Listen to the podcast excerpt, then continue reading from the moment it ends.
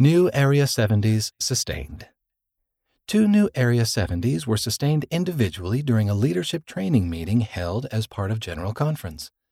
Then all Area 70s were sustained as a group during the Saturday afternoon session of General Conference. Elder Chardin Dinga, 41, of Pointe Noire, Republic of the Congo, will serve in the third quorum of the 70, Africa Central, South, and West areas.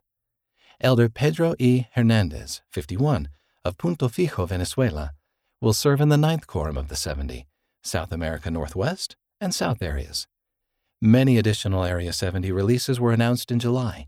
Area 70s are especial witnesses of Jesus Christ to the geographic areas in which they reside.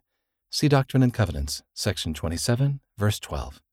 They serve under the direction of the presidency of the 70.